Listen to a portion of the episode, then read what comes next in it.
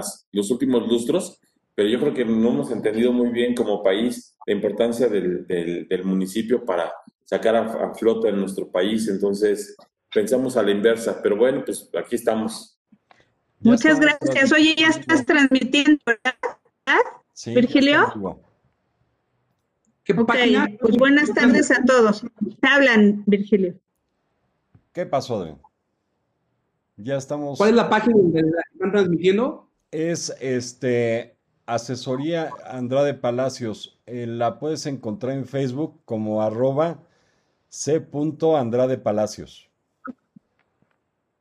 C. Andrade Palacios, ok. Acá también lo vayamos compartiendo de la mía. ¿Me ayuda? Voy a silenciar mi micrófono para que empieces. Adelante, Virgilio. Buenas tardes a todos. Gracias por acompañarnos en este ejercicio que chistosamente inició con la pandemia, el, tomando un café para poder intercambiar distintas opiniones y platicar de temas del momento.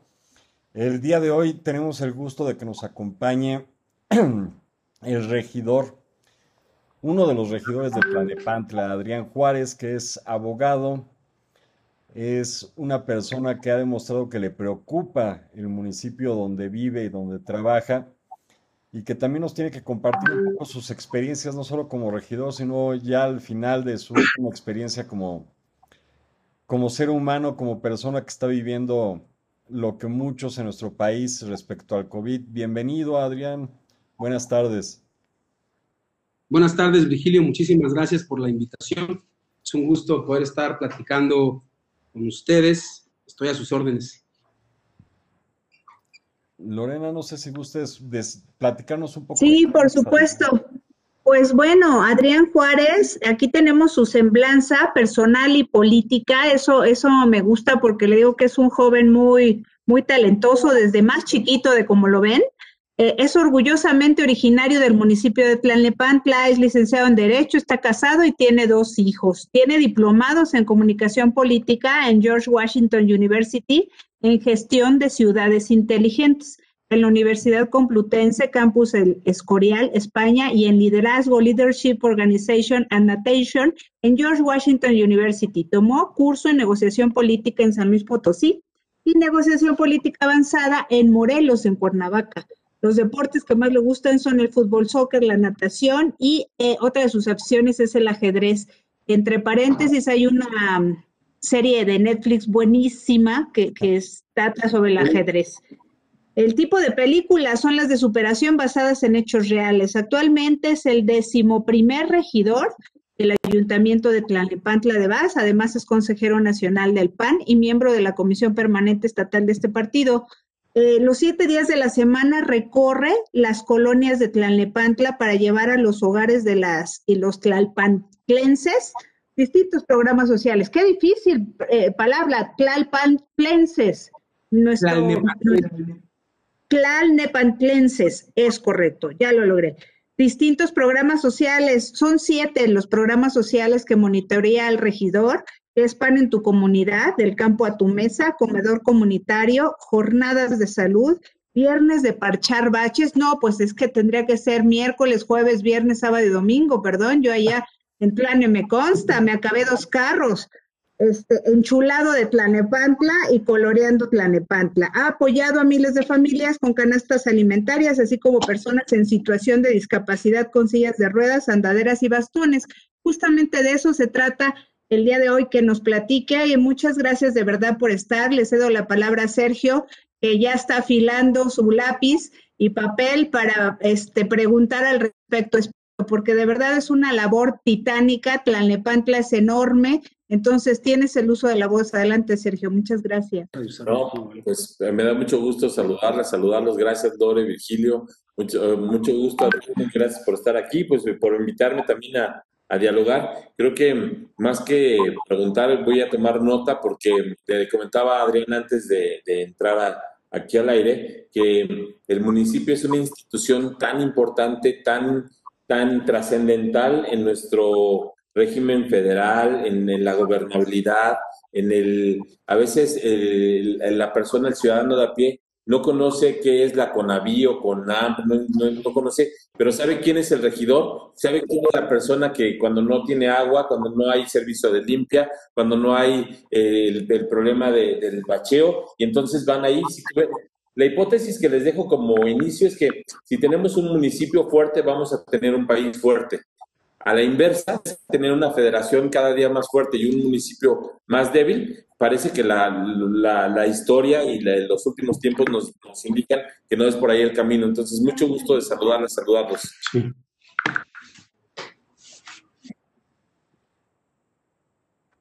Creo que estamos teniendo un poquito de problemas con la señal del regidor, no, pero ya, ya lo vemos. A ver, me, voy a intentar conectar de un teléfono también para por si se me corta esto. Sí, no te preocupes. Mientras te comento que en Facebook, Imelda López te manda muchos saludos. Que mucho gusto de poderte ver. Adriana Rodríguez comenta que apoyas a la gente sin ninguna distinción. Job Reyes, este, que nos faltó comenzar, eh, comentar, perdón, la falta de la jornada del defensor del pueblo. Ah, e, eso es imputable al regidor porque no venía en su semblanza que nos pasó, ¿eh? Pero bueno, pues son muchos programas y empezaríamos con Adrián para que nos ponga en contexto de, situaciones particulares del municipio, ¿no? O sea, cuánta población, eh, cómo se dividen las regidurías, qué, zona de Tlalne te toca este atender. Creo que ya perdimos a Adrián. No sé qué pasó, ya estoy de regreso. Ah, ya estás de regreso. ¿Sí nos escuchaste? Al final se cortó todo. Ahora estás en dos, ahora estás en dos pantallas. Ahora hay que quitar una porque se hace eco. Nada más con que apagues un micrófono para que no se tenga la retroalimentación.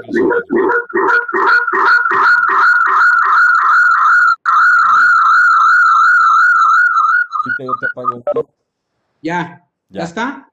Sí, sí, sí. Ya. Perfecto, ya. Sergio. ya. Sí. Viajes del oficio, pero sí escuchaste a Sergio. Escuché una parte, después se quedó eh, pausado, no sé, no sé qué haya pasado. Bien importante porque Sergio nos va entonces a hacer favor de recapitular. Adelante, Sergio. Porque estoy a tus órdenes.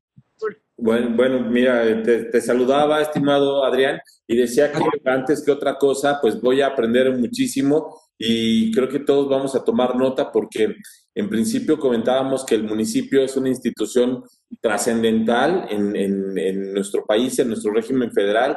Es quizá una institución que traemos de la colonia y que llegó inclusive antes que la conquista, cuando llega Hernán Cortés es lo primero que funda, ¿no? Entonces, es una institución que decíamos que para efectos de gobernabilidad es trascendental y que la hipótesis que planteábamos es que siempre que tengamos un municipio fuerte, vamos a tener un país fuerte. Eh, pensarlo a la inversa, de que vamos a tener una federación fuerte y un municipio débil, los últimos años nos han mostrado que no es el camino adecuado para retomar la gobernabilidad en sentido social, la colectividad, la, esta parte de los servicios públicos, quizá hay que volver a mirar al municipio. El comentario, estimado Adrián. Claro, pues mira, yo creo que lo que dices tiene razón. Creo que eh, el municipio es, para mi punto de vista, al igual que el tuyo, bueno, por lo menos por lo que compartes, debería de cada día fortalecerse más. Necesitamos municipios fortalecidos. Al final de cuentas, es la primera instancia donde la ciudadanía va a intentar resolver sus problemas.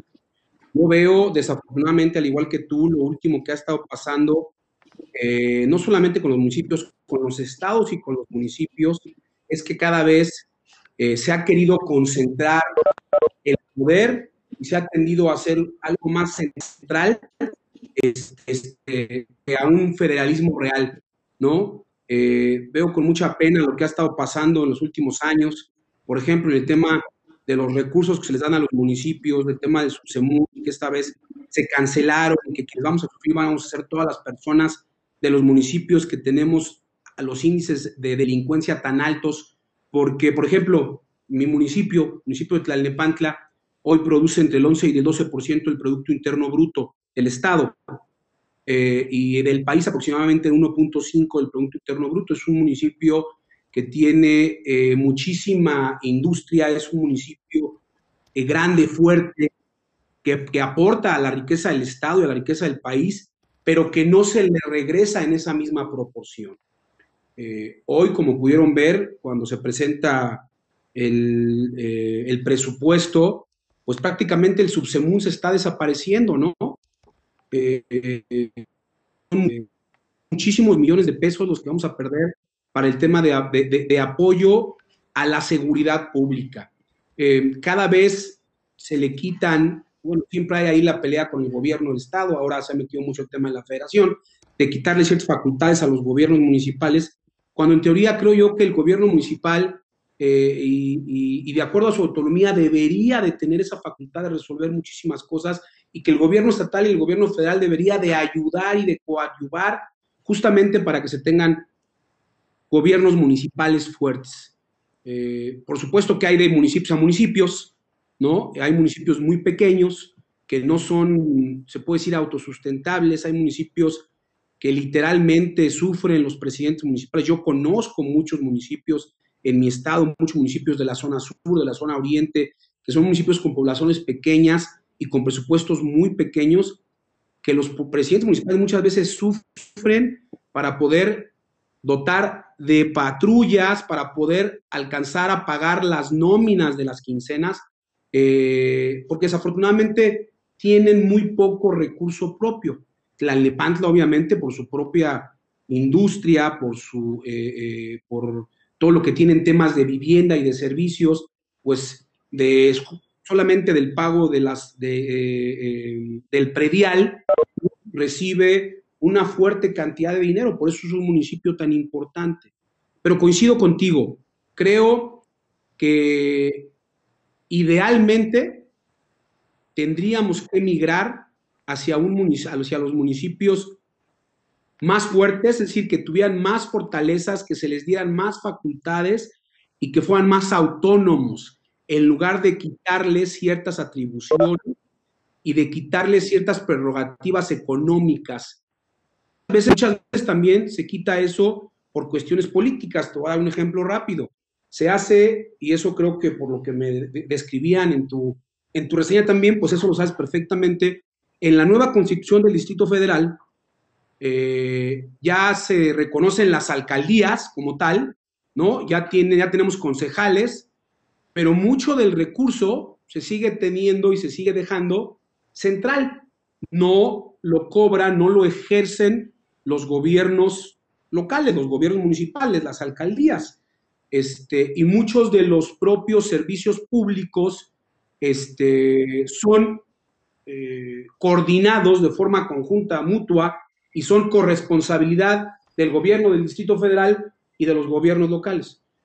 Cosa que permite muchas veces que haya eh, quien, que se echen la bolita y que se echen la culpa y que a veces también ni el gobierno se ni el gobierno municipal resuelvan, es decir, ni la jefa de gobierno de la Ciudad de México, ni los diferentes alcaldes porque se echan la bolita. Creo yo que la forma ideal es que la autonomía del municipio y que sus prerrogativas se le dejen intactas para que también los presidentes municipales sean responsables y dejen de echar culpas.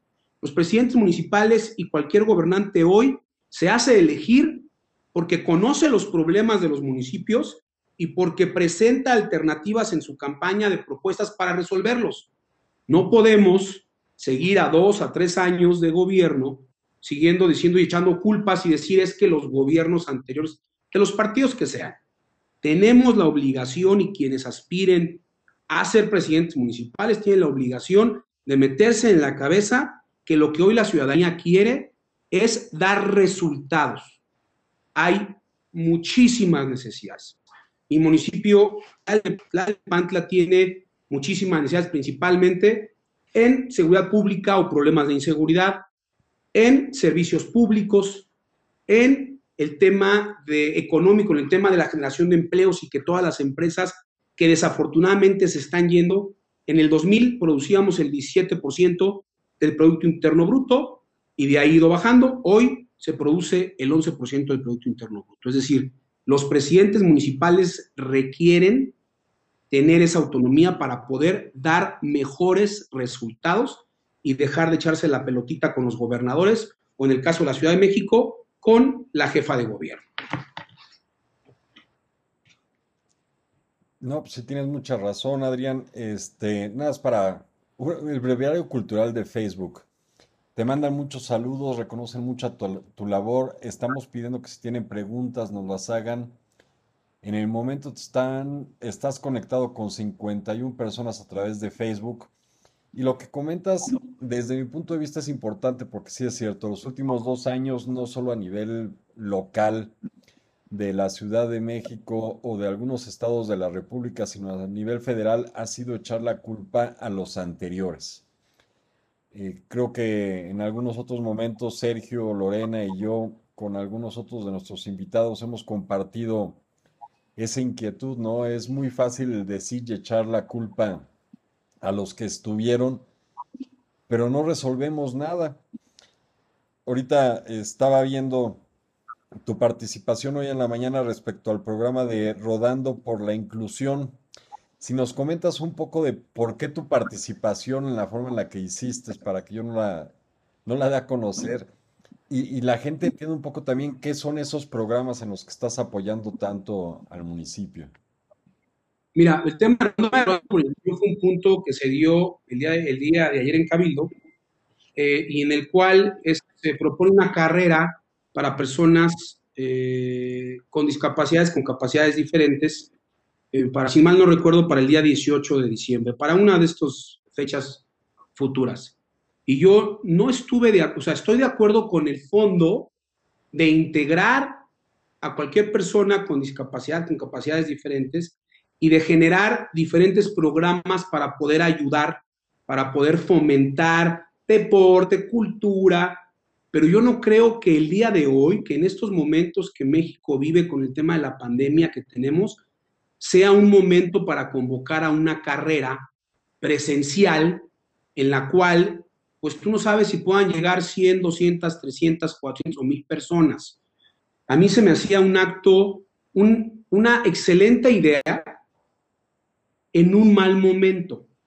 Yo acabo de salir de COVID, eh, estuve muy mal, tengo un primo justamente que tenía síndrome de Down y que acaba de perder la vida esta semana. Y yo sé que las personas con discapacidades, con capacidades diferentes, todavía son un grupo vulnerable mayor en el tema de COVID. Y se me hace, se me hacía ayer y se me sigue haciendo una irresponsabilidad el juntar para hacer una carrera en estos momentos.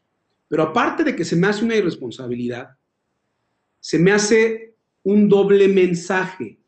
No podemos decirle a la gente, quédate en casa, sal solamente si es necesario y a la vez a través del gobierno municipal convocar a una carrera. Adelanté mi voto en contra y solicité que se pudieran ver otros mecanismos. Hay hoy en día también algunas, formas de hacer cosas virtuales. No pues una carrera virtual, pero bueno, habrá otros mecanismos de inclusión y de participación para que se puedan en este momento hacer algo con las personas con discapacidad, con capacidades diferentes. No se me hace que sea el mejor momento para reunir a 50, a 100, a 200, a 300, a la cantidad de gente que pudiera llegar a la convocatoria. En un acto de congruencia, adelanté el voto en contra y solicité que pudieran verse otras alternativas y también algunos otros compañeros solicitaron que se regresara a comisión para que entonces se pudiera generar de otra forma. Cosa que así se hizo, se regresó a comisión para ver de qué otra forma. No estoy de acuerdo en estos momentos con lo que está pasando con el tema de reuniones masivas creo de verdad, de verdad, de verdad, eh, yo te lo puedo decir, yo estuve en el hospital y en lo que a mí me ingresaban, en lo que estaba esperando para ingresar, eh, eh, ocho o nueve personas los tuvieron que decir, ya no tenemos espacio.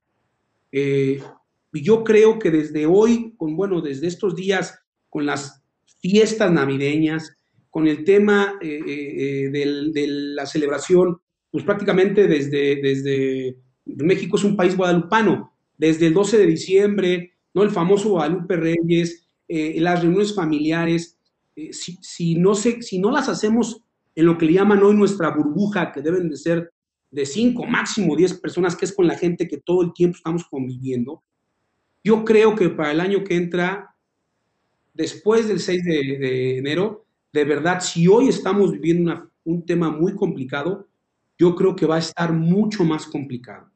Y de verdad a mí se me hacía eh, una incongruencia, lo dije, afortunadamente, eh, al igual que sus compañeros, y estuvimos de acuerdo, y se regresó. Sí creo que es un tema de verdad, de verdad, de verdad delicado.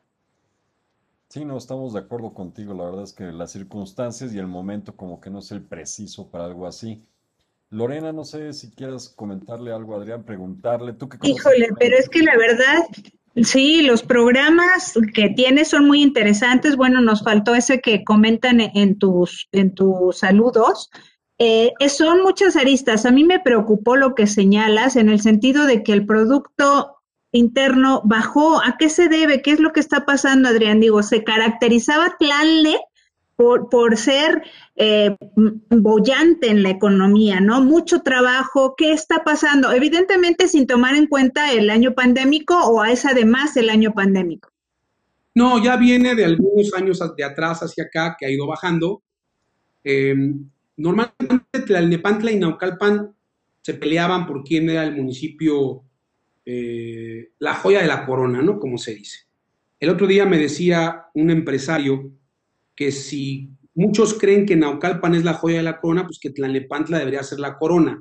Porque empresarialmente hablando, Tlalnepantla tiene 17 parques industriales. ¿Qué ha pasado? Eh, pues bueno, yo creo que al final de cuentas, cuando un municipio deja de ser rentable, deja de ser llamativo, pues el empresario busca eh, lugares donde tenga mejores condiciones. ¿Qué son algunos de los factores que hacen que los empresarios se vayan? Pues obviamente el tema de la inseguridad, ¿no? El tema de los servicios públicos, de que las carreteras, de que las vías principales estén bien cuidadas. ¿Por qué? Porque tienen que transportar. El tema de la comunicación y particularmente que se les den todas las facilidades a los empresarios para que inviertan en Tlalnepantla. Antes eso se peleaba Naucalpan con Tlane, hoy Naucalpan tiene el 17, Tlalnepantla el 11, obviamente hoy Naucalpan pues desafortunadamente nos va ganando esa pelea y nos va ganando porque cuando en Tlalnepantla hay más empleo, hay más empresas, hay, perdón, cuando hay más empresa hay más empleo, cuando hay más empleo pues hay menos inseguridad porque hay más riqueza, ¿no? Yo creo que al final de cuentas no es de esta administración, si es correcto, no es que en esta administración hayan bajado, ya se trae de algunas administraciones hacia acá que ha ido bajando. Pero al final de cuentas, como tlalnepantlenses, necesitamos darle esas opciones a los empresarios, decirle, vénganse acá, en Tlalnepantla se les va a dar todas las condiciones y se les va a ayudar en todo para que pueda su inversión crecer. Van a tener las garantías de que el gobierno municipal no los va a extorsionar, no les va a pedir de más, que se les va a apoyar absolutamente en todo. Y yo creo que los empresarios de verdad están muy dispuestos a colaborar con los gobiernos municipales para donar patrullas, muchísimas cosas, y lo hacen con gusto, pero cuando ven que de verdad esos recursos se ocupan para lo que los estamos diciendo. Yo creo que, que en Tlalnepantla se tiene que trabajar muy fuerte con esa área. Hoy, en lo general, creo, y es mi, mi percepción, a lo mejor me equivoco, bueno, ustedes me podrán decir lo contrario, que en México en general y en muchos gobiernos se le está matando a la gallina de los huevos de oro. La gallina de los huevos de oro son quienes generan la riqueza. El gobierno no genera la riqueza. La riqueza, la riqueza la generan los empresarios, los comerciantes, desde el que vende pepitas hasta un empresario enorme, hasta Walmart. Todos generan riqueza. Y esa riqueza, a través de los impuestos, se le va al gobierno y el gobierno lo que hace es administrarlo. El gobierno no genera riqueza. Debe generar políticas públicas para generar riqueza, para darle garantías a la iniciativa privada, a los empresarios de que vengan a invertir. Yo veo que hoy en México se está yendo mucha inversión y por supuesto en Tlalnepantla eso es como tlalnepantlense un tema que a mí me interesa mucho. Sergio, no sé si quieras comentarle algo a Adrián o preguntarle algo a Adrián, tú que, manejas mejor la, cuestión política. Bueno, pues que te digo que escuchaba ahora a Adrián y, me vienen tantas cosas porque, por ejemplo, mm, veo la estructura del propio ayuntamiento y pues es un ayuntamiento muy complejo, tiene tres eh, síndicos, tiene, pues es, una, es una estructura muy, muy grande que procura dar respuesta. Y no sé, Adrián, ahora yo le agregaría una parte en esto que comentas. No sé si solo era, es un tema de gobiernos municipales. estimo, y lo pongo como hipótesis, que también es un tema de gobiernos estatales. Eh, se han ido algunos de algunos empresarios, empresas, se han ido de Tlalnepantla, pero no se han ido a Naucalpan. Se han ido, por ejemplo, a Querétaro, se han ido a San Juan del Río, se han ido a, Guanajuato, Aguascalientes, porque está haciendo más, más atractivo el Bajío, por ejemplo, en temas de desarrollo, en políticas de, de, vivienda, de transporte, de medios de comunicación, de, vías de, transporte. Y esta parte que se está perdiendo aquí en la ciudad, o en, esta parte metropolitana, pues es un tema muy, muy interesante y ahorita comentabas de lo del COVID y, insisto, son más preguntas que afirmaciones. Comentabas del COVID. ¿Qué, ¿Qué, complicación tienen ustedes ahorita como municipio cuando de repente quien constitucionalmente tendría que tomar las decisiones y marcar una directriz a nivel nacional es el presidente de la República? Ese es el, el que está, independientemente que se llame Andrés o Ernesto o Felipe o Vicente, pues el, el, cargo de presidente es el que tiene que tomar decisiones. Y cuando no lo está haciendo, parece que le pasa a los gobiernos de los estados y ante las omisiones de los propios gobiernos de los estados, los municipios son los que ahora parece que están sacando sus semáforos y sus propias políticas internas y entonces a la ciudadanía como que le mandan muchos mensajes así como de, en mi municipio me dicen esto, cierran aquí, tengo que, pero paso al siguiente municipio y aquí es como que otra realidad. Aquí comentabas aquí en la Ciudad de México, de repente la mitad de las alcaldías es ley seca, pero de repente te pasas una avenida y en otra sí puedes. Entonces, la ciudadanía como que está como a dar el 10 de mayo, como que no sabe por dónde, porque tenemos una clase política que no está asumiendo las decisiones trascendentales como estadistas. Parece que están jugando a la política y a la elección del 2021, ¿no? Claro, la realidad, eh, creo que acabas de dar con la, la clave por lo menos en lo que es la megalópolis, que aparte es la zona más afectada del COVID, eh, eh, acabas de dar creo que un tema clave. No puede ser posible que en una alcaldía tengas eh, una política, ¿no? Cerramos bares o no cerramos, y, o a tal hora, y que te cruzas la calle y es otra. obviamente el tema de la pandemia es responsabilidad del gobierno federal, de hecho viene en caso de una emergencia sanitaria mayor, y dice quién es la responsable, y es un tema del gobierno federal. Eh, sin embargo, creo que efectivamente la institución presidencial y la institución del gobierno de México, eh, creo que ha sido omisa un poco y ha preferido pues que cada quien lo maneje como quiera para luego distribuir lo que te decía. Lo mismo que te decía hace rato de cómo se echan la, bolita a los presidentes municipales y los gobernadores y creo que para hacer lo mismo y para después, por si no, pues, pues no fui yo, fue él. Y creo que eso más es por un tema de una estrategia política eh, que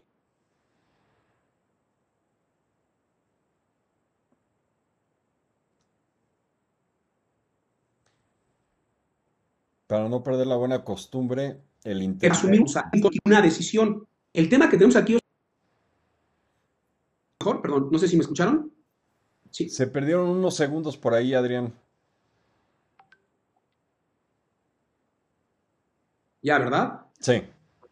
A ver, yo lo que decía es que el tema es que ahorita estamos hablando de vidas humanas. Y el tema de las vidas humanas, pues yo creo que no hay nada más importante que salvar vidas. Desafortunadamente no veo eh, que se tenga esa política y esa decisión de decir, es nuestra facultad, esta es, este es lo que vamos a hacer. Y se acabó, y gobernador y presidente municipal, tienes que ajustarte. Pero yo lo repito, Sergio, creo que es un tema más político que realmente, eh, eh, para poder echar, a ver, ¿cómo, déjame expresar bien, es un tema más político para después poderse lavar las manos. Suena muy feo y suena muy cruel, pero es una realidad. Yo creo que hoy no hay nada más importante que poder salvar vidas humanas y que con esa primicia de salvar vidas humanas debería desde un principio el responsable de la estrategia contra la pandemia, que es el vocero de todos los días, el doctor tendría que haber tomado y haber dicho, sí, señores, es un problema real. Desde que dices que no hay problema, que no uses cubreboca, tú como responsable, cuando dices que el, el peor escenario son 60 mil muertes y se te rebasan y luego quiera seguir diciendo, no, no, no, es que los estados, por favor, debe de haber responsabilidad. Eh, yo creo en realidad que el tema de la pandemia desde un principio ha sido mal manejado. Reconozco y agradezco y celebro que hace una semana el presidente de la República haya salido a decir hay que cuidarnos, están las cosas mal. Porque ese es el mensaje, para mi punto de vista, que se tardó 10 meses, independientemente o 8 meses o 9 meses de, los temas políticos, de los temas, creo que ese fue y debería haber sido el primer mensaje. Cuidémonos, porque él tiene, él es el presidente de nuestro país. Algunos nos guste o no, él es el presidente de nuestro país. Y él tiene esa obligación y mucha gente lo ve como un ejemplo. Y entonces, al él no poner el ejemplo, creo que muchos dicen, ¿por qué si él dice que no? Y creo, para mi punto de vista, que ese estratégicamente un error. Y hoy agradezco que lo haya hecho. Qué bueno. Creo que estamos muy tarde, creo que estamos 110 mil muertes casi tarde, más muchísimos contagios. Pero bueno, es de sabios recapacitar y reconocer. Yo creo que el doctor Gatel debería de recapacitar, de reconocer lo que está pasando y el gobierno mexicano creo que en el tema de las, eh, las pruebas rápidas debería de aumentar. ¿Para qué? Para que la gente se cuide. Es muy complicado exigirle a una persona que gana cuatro mil pesos al mes que se vaya a hacer una prueba de tres mil pesos. Es irracional, es inhumano, es imposible. Sin embargo, si el gobierno, como muchos otros gobiernos, facilitara las pruebas rápidas en cantidades reales mayores, eh, que de verdad, que, de verdad cubrían la necesidad, pues la gente al saberse enferma podría atenderse antes y no tener tan llenos los hospitales como los tenemos hoy. Los doctores te lo dicen, el problema es que llegan al hospital cuando ya están muy mal somos un país que tiene un índice eh, de mortalidad, de, bueno, sí, muy alto, de mortalidad, perdón, en relación a los contagios. Muchos creen que es porque no, que no tenemos el número real de los contagiados, porque somos también de Latinoamérica uno de los últimos países que hacen pruebas. Si se hacen más pruebas, se pueden al final de cuentas eh, eh, tomar las medidas necesarias cuando la gente sabe que está enferma, pero van cuando ya tienen 82, 84 de oxigenación, cuando ya se sienten muy mal, cuando ya prácticamente no hay mucho que hacer. Y ese es un problema mayor. Lorena, ¿alguna pregunta o comentario? Híjole, regidor, la verdad, la verdad es que eh, eh, es una problemática México así tan grande y tan diverso en sus en sus zonas que Tlalnepantla también pues Además que está azotado por el COVID, hay, hay un problema desde hace tiempo que también es la seguridad. ¿Qué, qué, ¿Cómo vamos en ese camino? ¿Qué propuestas ha tenido, además de todos los programas que usted eh, personalmente eh, eh, mm, checa que se den semanalmente? En cuanto a la seguridad, ¿cómo vamos en Tlalnepantla? Mira, Tlalnepantla oscila entre el tercer lugar y el quinto lugar de índice, de mayor índice delictivo. Del Estado de México. Se quedó pasmado otra vez, Adrián, Adrián, Adrián, ahí va, ahí va, ahí va. Híjole. a todos nos ha pasado en clases, en seminarios o algo por el estilo. Creo que, déjame verificar qué dice su señal. Tiene su cuadrito de que tiene la intensidad baja, ¿no? Sí. Ahorita lo esperamos a que regrese. Todos lo hemos vivido últimamente, desde hace los últimos nueve meses principalmente, que el Internet, como lo utilizamos no solo unos cuantos en una casa, sino era todo México en todo momento, y no tenemos un muy buen servicio general de Internet, de repente tenemos esas fallas. Vamos a esperar a que regrese Adrián. Digo, ya hemos comentado en alguna otra ocasión esos... Bueno, bueno. Ya te recuperamos. Ahí estamos.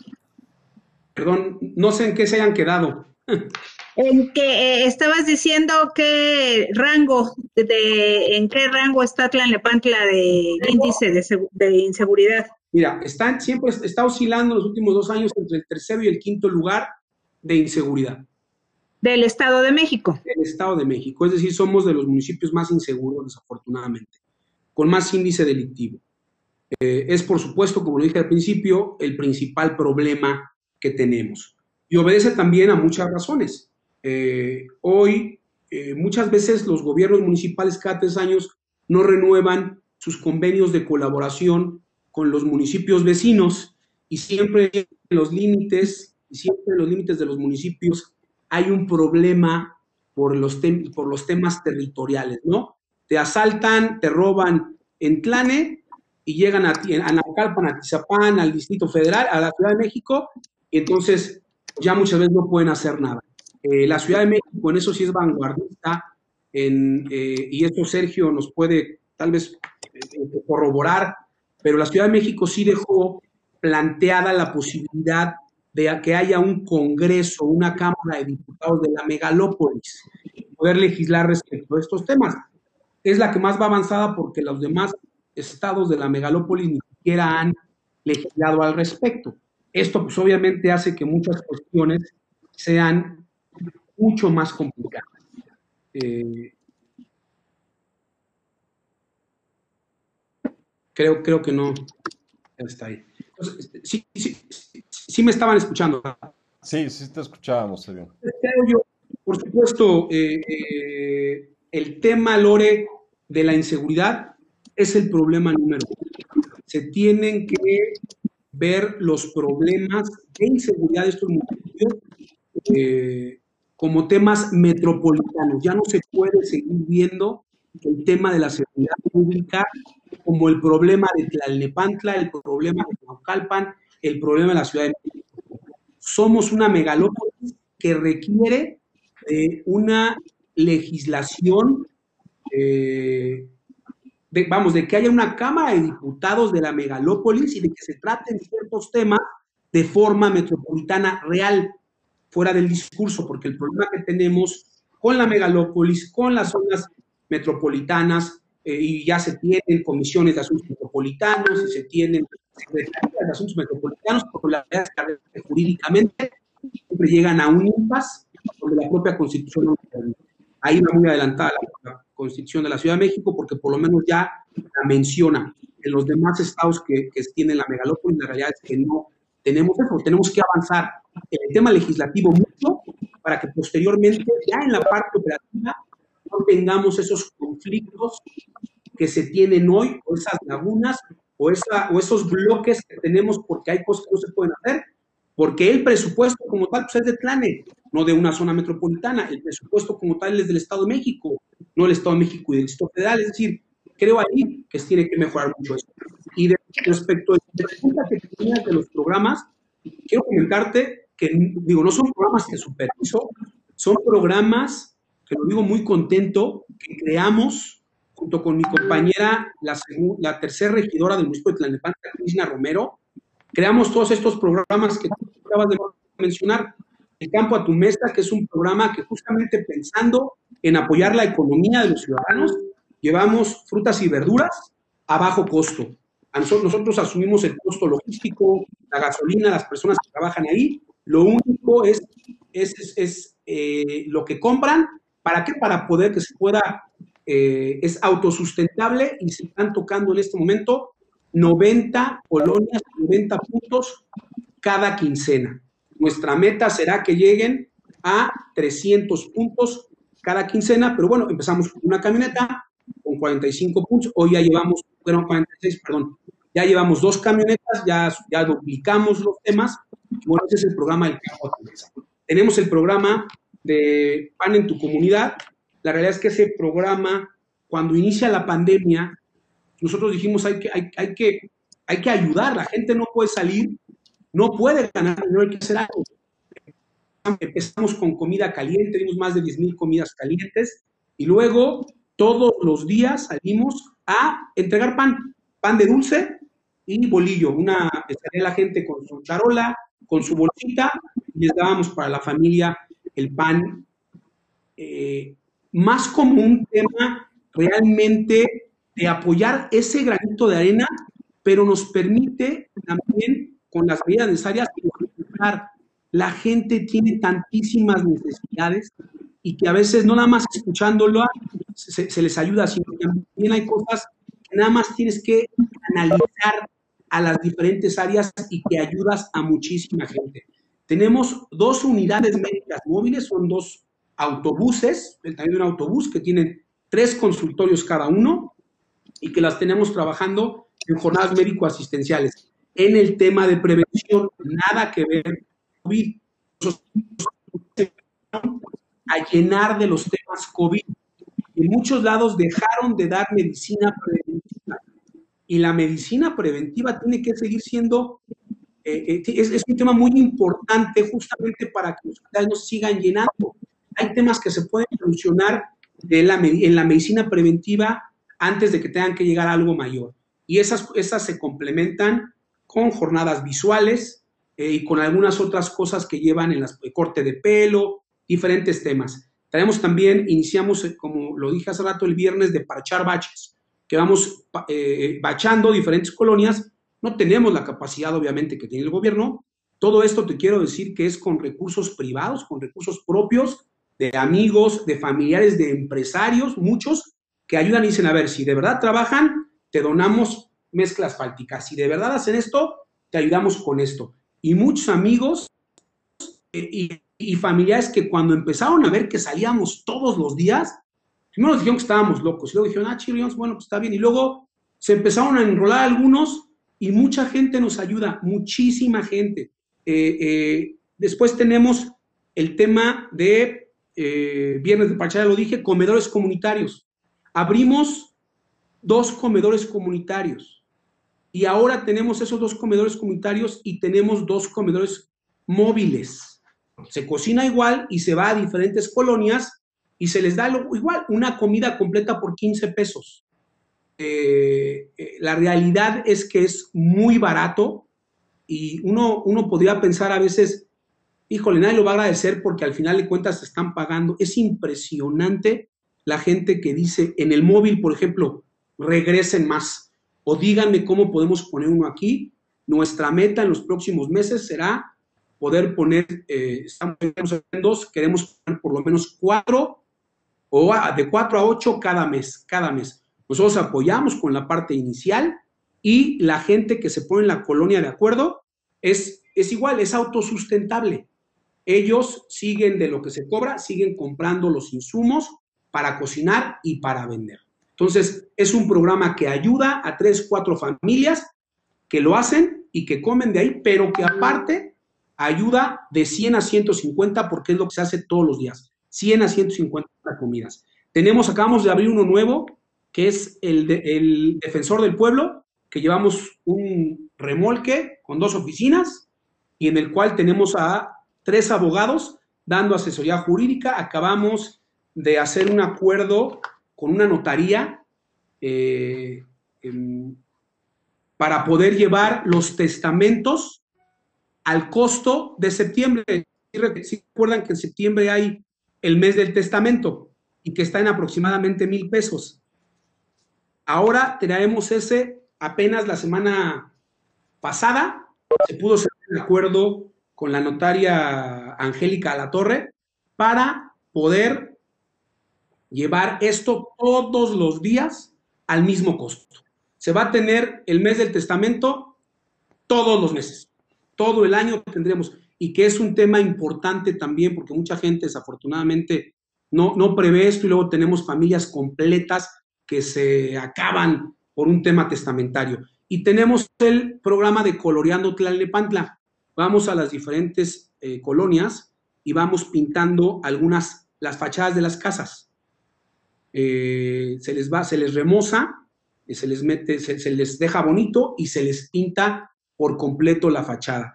Esto con el ánimo de invitar y de promover que las colonias se empiecen a embellecer. Por supuesto, ahorita pues llevamos, llevamos 90, creo, no 120 la semana pasada, eh, hacemos aproximadamente tres todos los días y estamos tratando de enfocarnos en las unidades, en las unidades habitacionales. ¿Para qué? Para poder, por supuesto, que tratar de, eh, de hacer que toda una sección cambie. Eso se vería todavía mucho más bonito. Es decir, hay cosas que sí se pueden hacer siempre y cuando se quieran hacer. Lo he dicho en Cabildo, hoy lo digo con todo su auditorio, se los comento a ustedes. Creo que tenemos la obligación de salir de la caja y de solamente voltear a ver el presupuesto para ver qué se tiene que hacer. Los gobernantes deben de buscar apoyo, por supuesto, del gobierno estatal, del gobierno federal, pero también salir y tocar la puerta. Hay muchísimos empresarios que dicen, si no me estuvieran extorsionando, yo ayudo. ¿En qué ayudo? Yo prefiero regalarte tres patrullas o cinco o diez porque las deduzco de impuestos quítame a todas las áreas que me vienen a extorsionar, porque eso no lo puedo deducir y eso lo que hace es matar mi negocio. Y ahí retomo el comentario que me hacía Sergio hace rato. Sí, creo que no es solamente un tema municipal, por supuesto que tiene que ver también con el Estado y por supuesto tiene que ver con todos los requerimientos que pide hoy el DUF, el dictamen único de factibilidad eh, en el Estado de México, que son 67 o 65, no recuerdo bien, y que obviamente eso hace que el empresario mejor se vaya, que vaya, lo que, lo que dije al principio, que se vaya a un lugar donde le digan, te vamos a ayudar, vamos a darte las facilidades para que tu negocio pueda crecer. Y hoy, efectivamente, parte del Bajío, Querétaro, Aguascalientes, toda la zona del Bajío tiene zonas que están creciendo mucho de muchas empresas que se han salido de eh, el Valle de México y de la Ciudad de México. Entonces, por supuesto, también Tlalnepantla poco a poco ha ido migrando de una, de una ciudad industrial a una ciudad de servicios y vivienda. También eso es una realidad. Sin embargo, si tuviéramos esa competitividad, porque lo mismo ha pasado con Aucalpan, pues no seguiría cayendo nuestra aportación del Producto Interno Bruto. A mí que más me encantaría que poder decir, que las cosas tienen que medirse nada más con felicidad, pero tenemos que ser realistas. Y la economía se mide, eh, o ese índice de bienestar del que hablan, se tiene que traducir en números. Y la economía, desafortunadamente, cada día va peor. A mí me encantaría, amaría decir que hoy tenemos a un pueblo mexicano y a un pueblo de Tlalnepantla mucho más feliz, mucho mejor por servicios, por temas de inseguridad. La realidad es que nos está alcanzando y por supuesto que hoy mi sentir no lo veo así, pero aparte de mi sentir, cualquier encuesta que veas nacional o municipal te va a decir que desafortunadamente las cosas no van mejorando. Es importante mejorar y cada quien tiene que aportar su granito de arena. El llamado es muy sencillo a cada uno de los funcionarios públicos de México, del color y del partido que sean. Todos somos corresponsables. Demos ese extra, salgamos con las medidas necesarias, aclaro el tema, como funcionarios, a dar la cara. ¿Por qué? No podemos exigirle a un policía, a protección civil, a bomberos, a los doctores, doctoras, enfermeros, enfermeras, que ellos sí sigan trabajando, que ellos sí sigan dando la cara por la pandemia, mientras que los funcionarios, regidores, diputados, directores estén en la comodidad de su casa sin correr ningún riesgo. Eso no es así.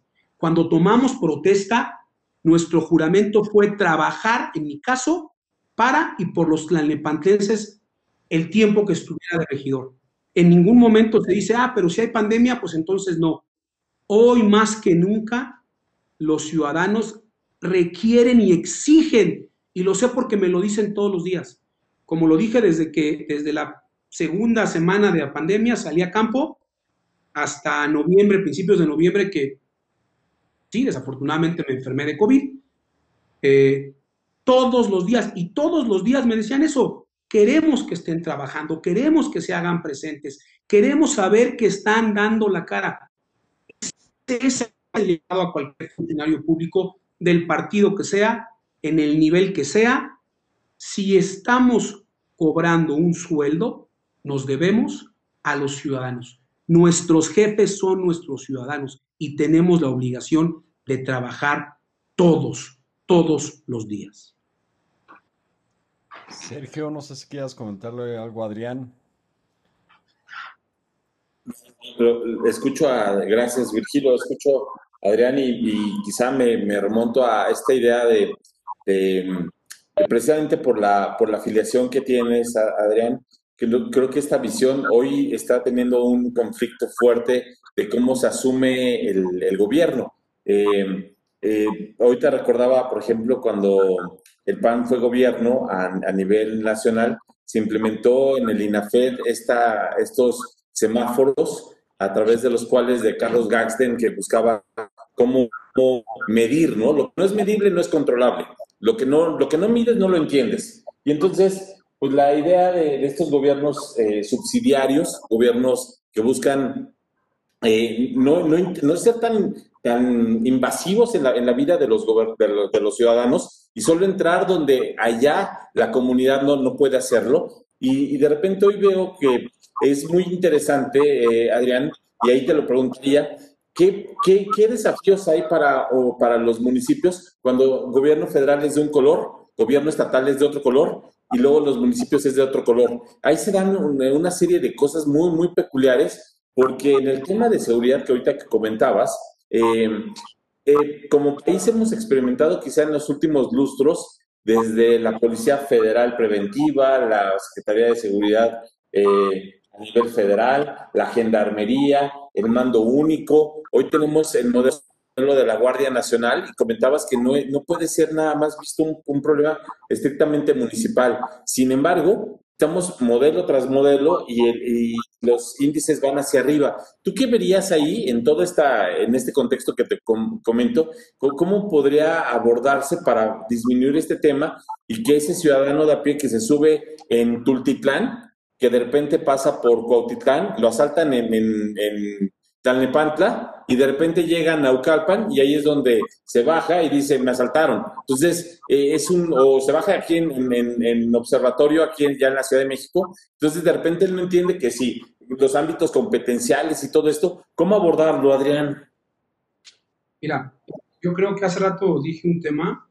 Eh, yo creo que obviamente la coordinación metropolitana es muy importante, pero la coordinación metropolitana, insisto, tiene la limitante legal de, eh, el, tema presupuestario, es decir, hay temas que no pueden, porque, no, porque está más para Tlane. Oye, pero el problema no es de Tlane, es un tema, es un tema metropolitano. Pues sí, pero a mí, eh, Contraloría y, y, este, y la, y, este, ay, se me fue. La auditoría. La auditoría superior a mí me van a generar un problema cuando yo aporte un dinero para algo que sea extraterritorial, es decir, fuera de mi municipio. Entonces, tenemos que generar un marco legal que permita los, eh, la Comisión de Asuntos Metropolitanos ve los temas, pero la verdad es que está muy limitada. Tiene jurídicamente hablando todas las limitaciones. Se hace un fondo para la comisión que aparte este año si mal no recuerdo, en la federal desapareció el fondo metropolitano, ¿no? Entonces, se hace un fondo para ver los temas metropolitanos, pero yo como municipio, si me quiero poner de acuerdo eh, con mi facultad, con mi autonomía, con Naucalpan para generar algún tema, o con Atizapán, o con Cuautitlán, o con la Ciudad de México, este, no puedo, porque si hay algún dinero que se va a ejercer fuera de mi territorio, es un desvío de recursos. Entonces ahí todo el mundo se lava las manos. Creo yo que en, el marco que tenemos hoy, la realidad de las cosas es cada quien asumir su parte y coordinarse sin echar culpas. Y te voy a dar un ejemplo. Y pues es una pena porque lo que te voy a decir, pues porque van a decir, ay, es un comercial, pero Whisky Lucan. Whisky Lucan hoy es el, uno de los, bueno, casi siempre sale como el gobierno mejor evaluado del Estado de México y uno de los mejores a nivel nacional. Y Whisky lo que ha procurado hacer su comisario, su presidente municipal, es justamente eso, coordinar, coordinarse bien con el gobierno federal, con el gobierno estatal y con los gobiernos de la Ciudad de México. Sin echar culpa, sin señalar, asumir la responsabilidad que tiene que asumir un presidente municipal y coordinarse y platicar y hacer política y decir vamos a hacer esto así. Yo creo que sí se puede mejorar, pero se tiene que hacer algo que es fundamental. Trabajar mucho y negociar mucho. Y muchas veces muchos gobernantes no quieren trabajar mucho ni negociar mucho, porque desde que llegan a una posición están ocupados por ver cuál va a ser la siguiente posición. Yo no yo creo que la mejor forma de poder políticamente avanzar pues es hacer bien tu chamba. Haz bien tu chamba, da buenos resultados y al final de cuentas el ciudadano lo va a poder ver, pero muchas veces no es así. Eh, tal vez, tal vez no es la mejor respuesta, Sergio, pero creo que con lo que tenemos hoy, mientras que no se cambie ese marco legal, creo que estamos a caprichos, a buenas voluntades, a ganas de trabajar de los que tienen que intervenir con el tema de la inseguridad o de la seguridad. Apenas hoy, eh, ayer mataron a un empresario aquí en Tlalnepantla y la realidad de las cosas es que sí es un tema muy, muy, muy sentido. Porque desafortunadamente, eh, cuando eso pasa, pues sigue, sigue sumándose la idea de que no es el mejor lugar para invertir y eso poco a poco, poco a poco, poco a poco nos va alejando a la inversión, pero también la plusvalía de las casas van bajando. Tlalnepantla, cada vez las casas, obviamente, son más caras, pero en términos inflacionarios, cada vez la gente de Tlalnepantla pierde más dinero en sus inversiones de sus casas porque cada vez valen menos. Aunque sigan subiendo de valor, pero valen menos en términos del mercado, pues, ¿no? Eh, vemos lugares como Whisky Lucan, que ahorita están en la, en la, en la estratosfera, ¿no? 54, 55 mil pesos el metro cuadrado, y hace 4 o 5 años estaban en 22 mil pesos el, metro cuadrado. Es decir, un gobierno eficaz, eficiente, va a traer inversión, va a subir la plusvalía de las propiedades de los lugares y va a generar más inversión. Esa inversión va a generar empleo. Ese empleo va a generar seguridad y va a generar menos delincuencia. Es, un círculo virtuoso de un lado y es un círculo vicioso del otro, ¿no? creo que al final de cuentas es importante que estos temas se atiendan de forma inmediata. Lorena. Sí, eh, te he escuchado con mucha atención. Es evidente tus tablas y tu experiencia política, diputado local, diputado federal. Eso me da mucho gusto. Sé que estuviste también en la Secretaría de Gobernación. Y bueno, eh, quiero poner otra vez el dedo en la llaga en relación a la seguridad, porque como lo mencionas, es un problema complicado y en los comentarios te están señalando esto.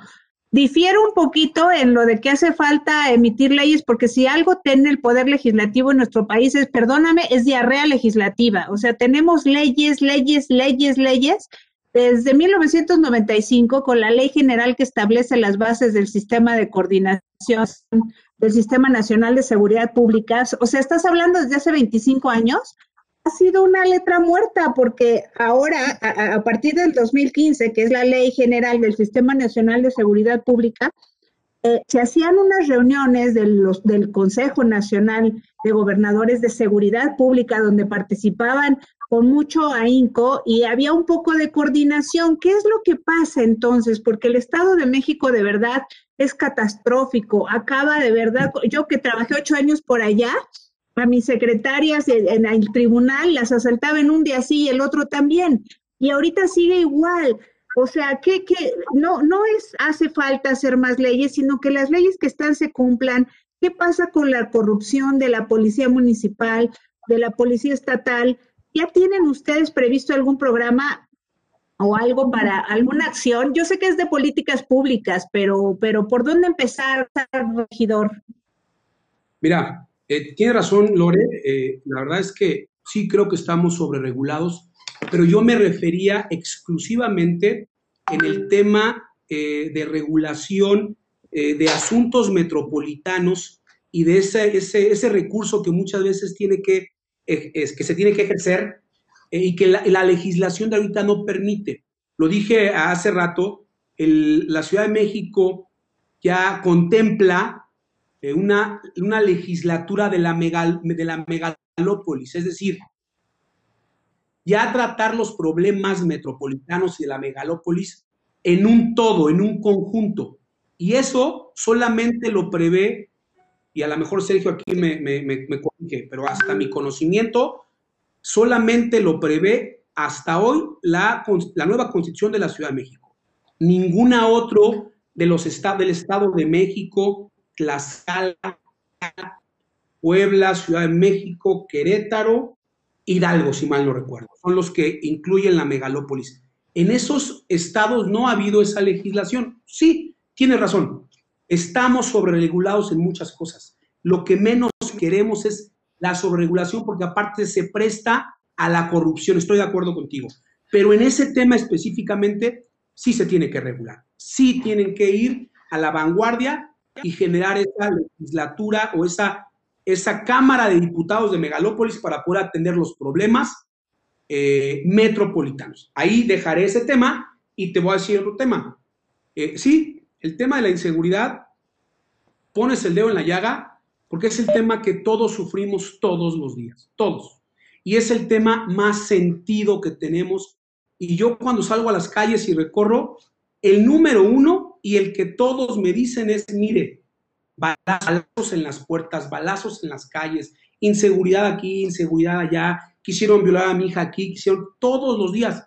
Qué bueno que pongas el dedo en la llaga. Eso es lo que realmente hoy nos interesa a la mayoría. Y cualquier encuesta te va a decir que el problema número uno de los mexicanos es el tema de la inseguridad. Yo, en lo personal, ¿qué hice?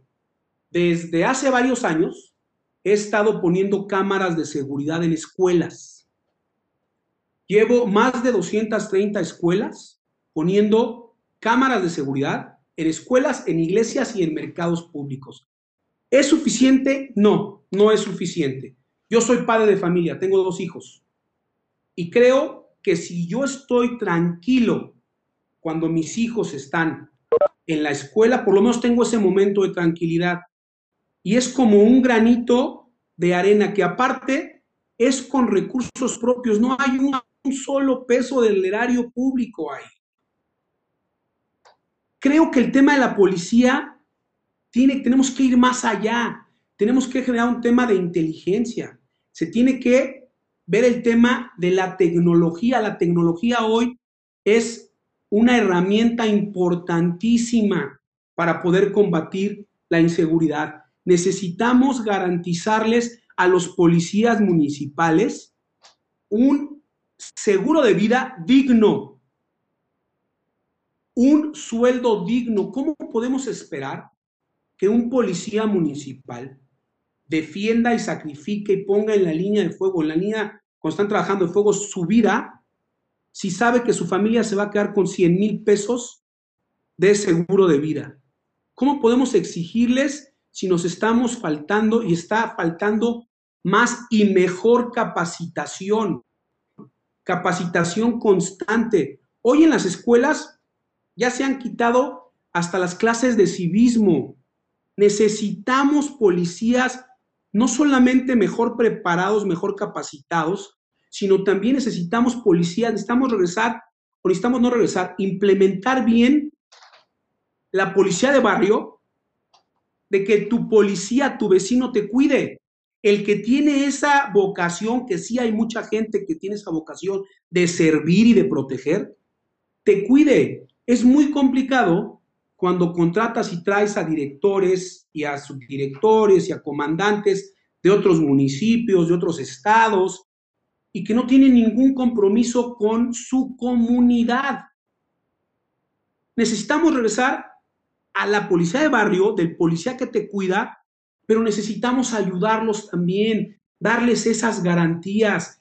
Hay personas, hay policías que han perdido la vida y que sus esposas sus familiares sufren para poder hacer válido 100 mil pesos.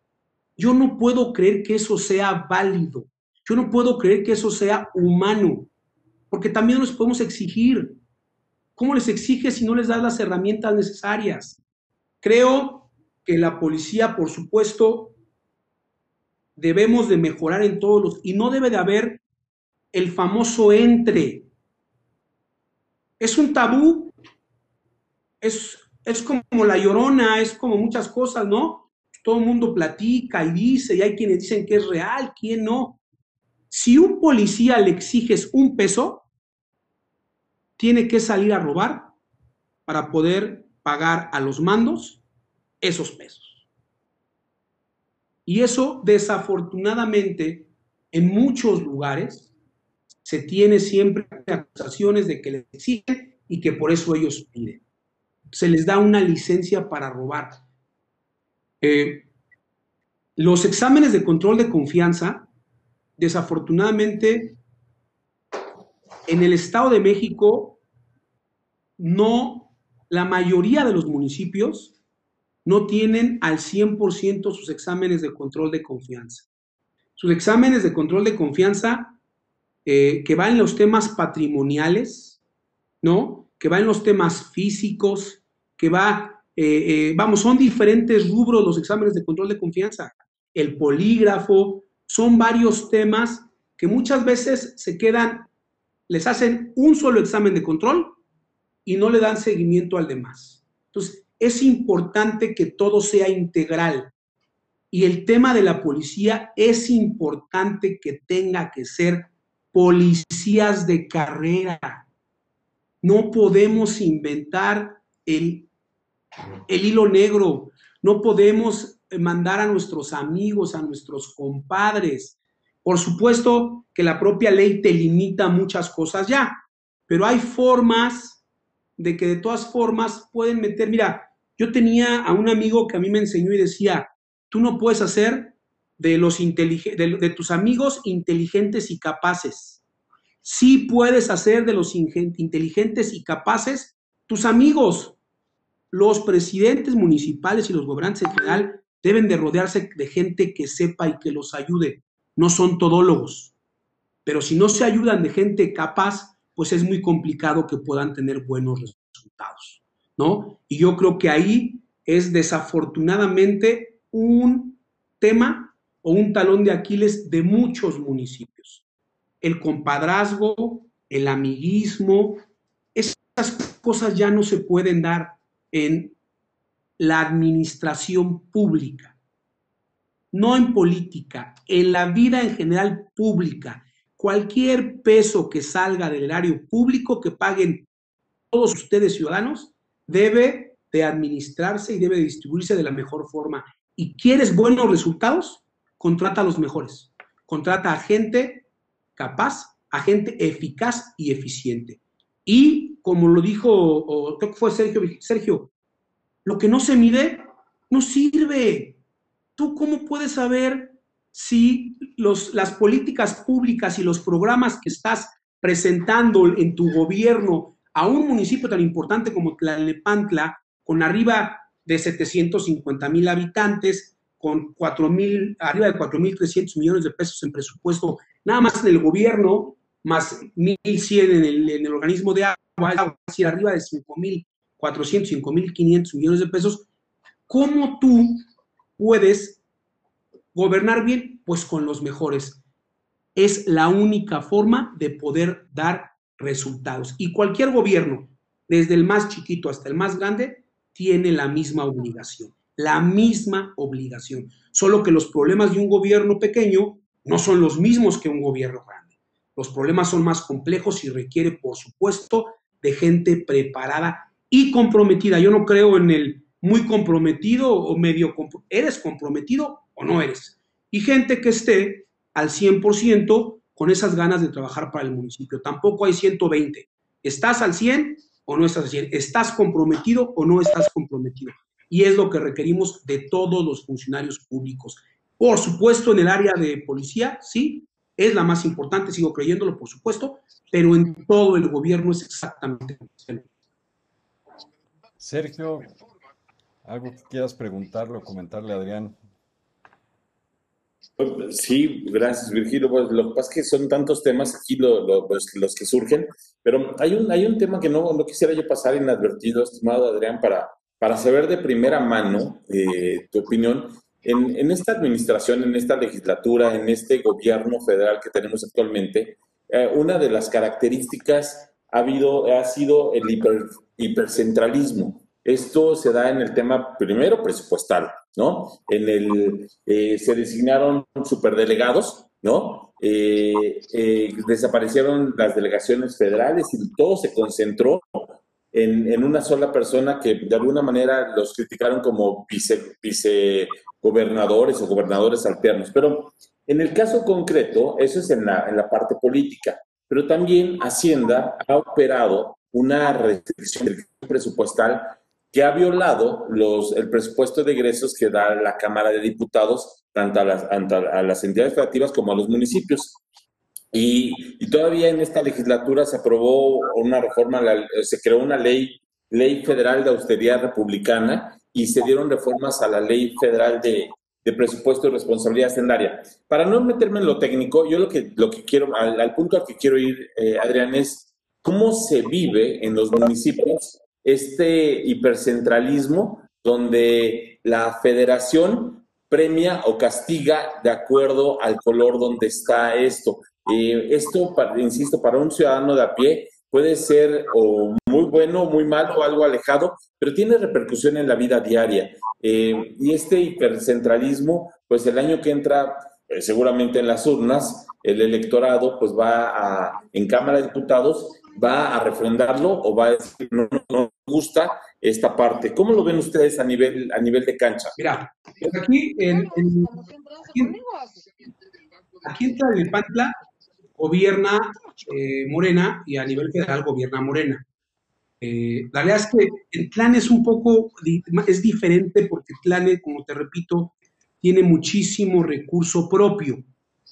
Eh, entonces, por supuesto que nos pega. Yo, yo quiero esperar al año que entra. Te podría, te podría contestar más el año que entra, porque ahora sí, en el tema de, em, del presupuesto ah, de, del, sub, del este, pues ya se retiraron, ya no va a haber subsemun, ¿no? Entonces ahí sí vamos a tener eh, muchos millones que no van a llegar. Y ahí vamos a poder ver, este año no lo tuvimos, la realidad, el año pasado tampoco lo tuvimos, entonces no te puedo opinar respecto de una experiencia personal. ¿Qué sí te puedo decir? Por supuesto que hoy el presupuesto va encaminado más a, a caprichos y a cómo yo quiero que hagan las cosas y no a un, vamos, a una, a, una eh, a, ser bilateral respecto de lo que aporto yo como municipio y de lo que me regresan como municipio. Creo que esa parte sí hay que dejarla muy clara. Es un problema enorme que hoy eh, se quiten, por ejemplo, todos los fideicomisos que se quitaron, que hoy eh, se castigue presupuestariamente hablando a los contrarios políticos de uno o de otro grupo y se premie lo mismo a los aliados. Creo que el presupuesto en general siempre debería ser en base a resultados y que las políticas públicas tendrían que cambiar. Es decir, aún el subsemún, todos los temas de desarrollo social, para mi punto de vista, están mal. ¿Por qué? Premian la mediocridad. ¿A qué voy? Si tú te mantienes, si tus índices delictivos son, altos, son altos, te premio y te doy recurso. Si bajan tus índices delictivos, te castigo porque entonces presupongo que ya no lo requieres. Si tu nivel de pobreza es alto, te premio con recurso. Si tu nivel de pobreza es bajo, te quito ese recurso. ¿Qué hacen los presidentes municipales, los gobernadores? Pues mejor no bajan los índices delictivos porque los van a castigar con 100, 200, 300 millones. Mejor no bajan los índices de pobreza porque los van a castigar igual. Creo que la política pública en nuestro país en general debería de ir encaminada a medir los resultados y al que mejor resultados dé, a ese le doy. A ver, Tlalnepantla, tenías, un, tenías el tercer lugar en, en este, incidencia delictiva. Mejoraste y hoy eres de los últimos. Te premio, te doy, ¿no? Y no nada más vas a poder dar o gastarlo en patrullas, en policías, en chalecos antibalas, en armamento. Vas a poder hacer canchas deportivas, vas a poder hacer temas de recreación. ¿Para qué? Para que esa gente también, esos niños, esos jóvenes, tengan algo que hacer y no se vayan nada más al tema de la delincuencia. Es decir, no premiamos en base a resultados.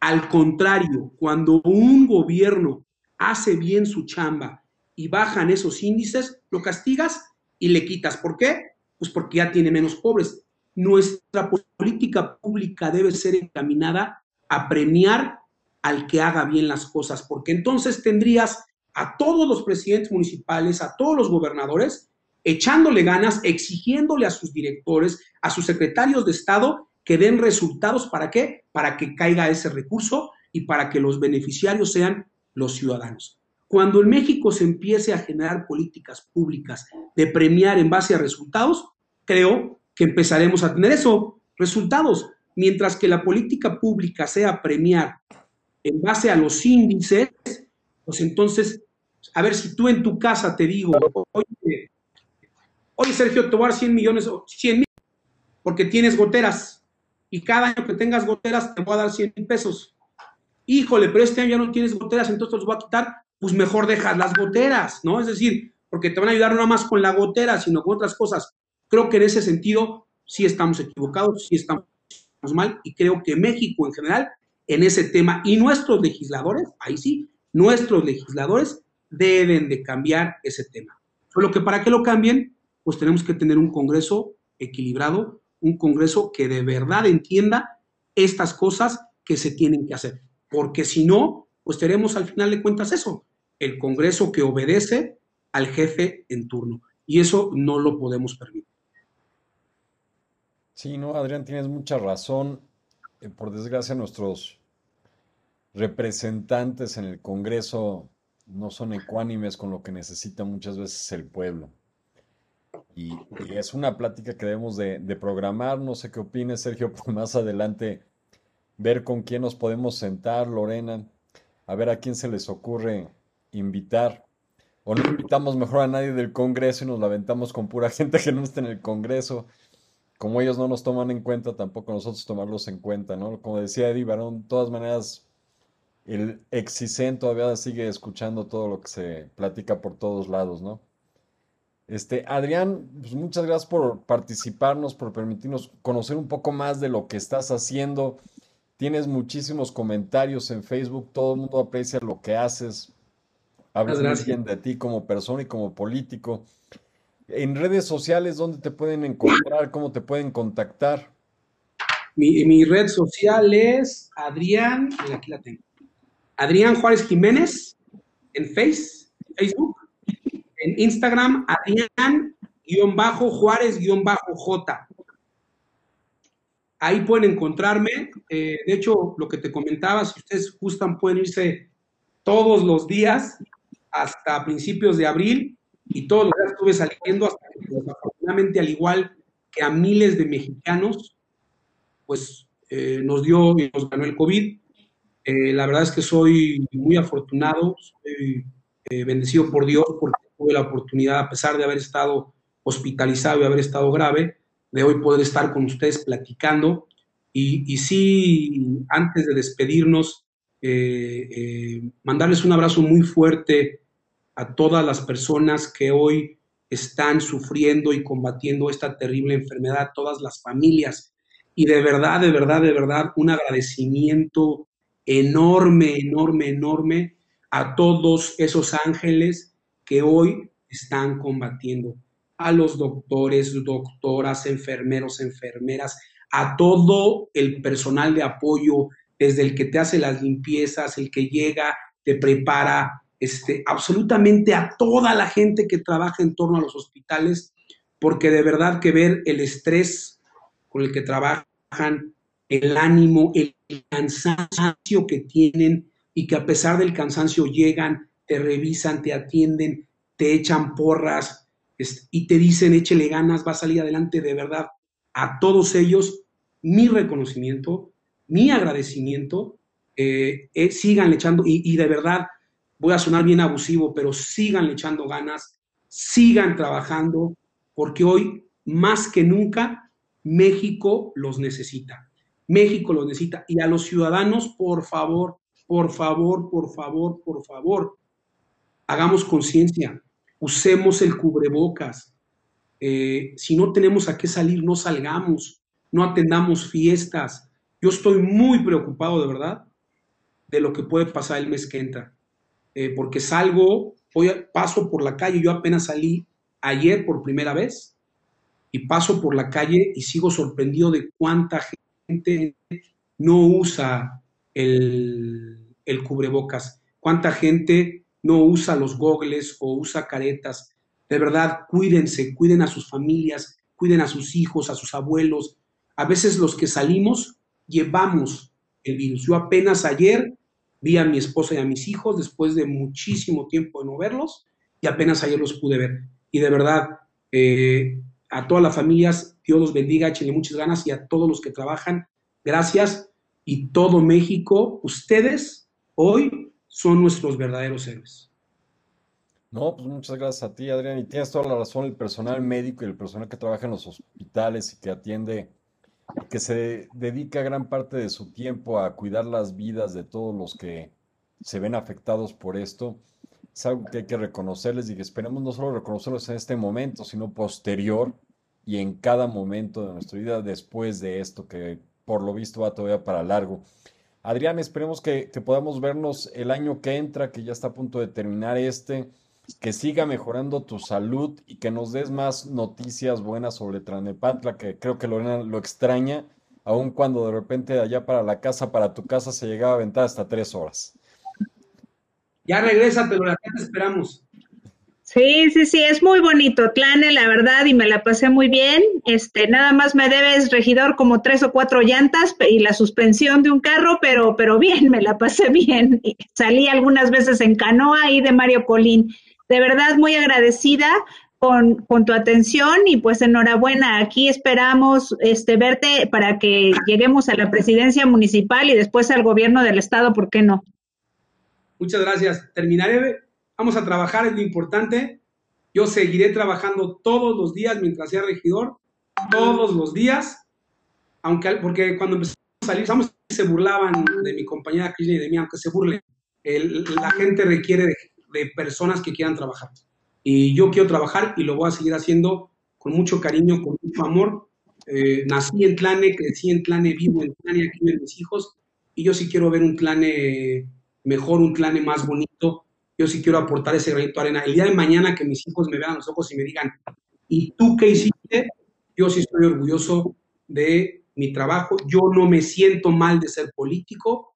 Estoy muy orgulloso del trabajo que hago y espero poder seguir sirviendo porque para mí es un honor poder servir a los y a las tlalnepantlenses.